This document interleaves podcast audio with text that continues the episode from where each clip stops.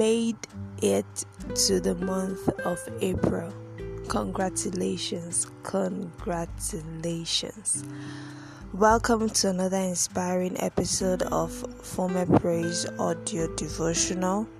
Happy New Month! Happy New Month! Let us pray. Dear Lord, we thank you for today. We thank you for the gift of life. We thank you for today is not just a new day, but it is the beginning of a new month. Lord, we thank you for this new month. We press on for more knowledge this month. We explore more opportunities this month. We maximize our potentials this month. In the name of Jesus, we do not waste time. In the name of Jesus, we do not abuse privileges this month and we do not frustrate your grace. In the name of Jesus, in this month of April, we draw closer to you through constant fellowship, holy living, and sacrificial giving. In the name of Jesus, we decree that all things work together for our good in Jesus' name. Lines are falling in pleasant places for our sakes in Jesus' name. Lord, we thank you for our life is preserved this month. In the name of Jesus, thank you for good things happen to us and our loved ones in the name of Jesus. Lord, we thank you for we know you've answered. Glory and honor be to your precious name in Jesus' name. In Jesus' most powerful name we have prayed. Amen. So, yesterday being the last day in the month of March, we looked at the topic known by Him. We learned that it is one thing to know God and a different matter entirely to be known by God. Care to know the difference? Then listen to the previous episode of For My Praise audio devotional. Today, we would be considering the topic the death of Jesus. The death of Jesus. Our text is from the book of John, chapter 1, verses 1 to 14. John, chapter 1, verses 1 to 14. Memory verse is Galatians 2, verse 20. Galatians 2, verse 20 is actually one of my favorite scriptures. Galatians 2, verse 20. It says, I am crucified with Christ. Nevertheless, I live, yet not I, but Christ liveth in me. And the life which I now live in the flesh, I live by the faith of the Son of God, who loved me and gave himself for me. When Jesus died on the cross, he bore all our sins with him.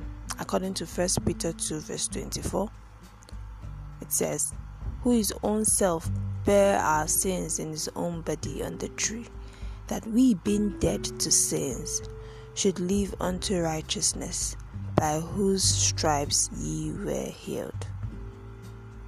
Without Jesus' death and resurrection, it would be impossible for anyone to be dead to sin. Now we are above sin because Jesus destroyed its power on the cross. For anyone who connects with Jesus, His blood will wash away their sins and they will receive an unusual grace to live above it. Again, Jesus being the Word of God means that if you are constantly reading and meditating on the Scriptures, then you will live above sin. David said in Psalm 119, verse 11, Thy word have I hid in my heart that I might not sin against thee. Jesus himself said in John chapter 17, verse 17, Sanctify them through thy truth. Thy word is truth. This means that the word of God sanctifies. It is when you have the word dwelling richly in you that you have the supernatural power to live above sin. Note that 1 Peter 2 verse 24 says that we being dead to sins should live unto righteousness.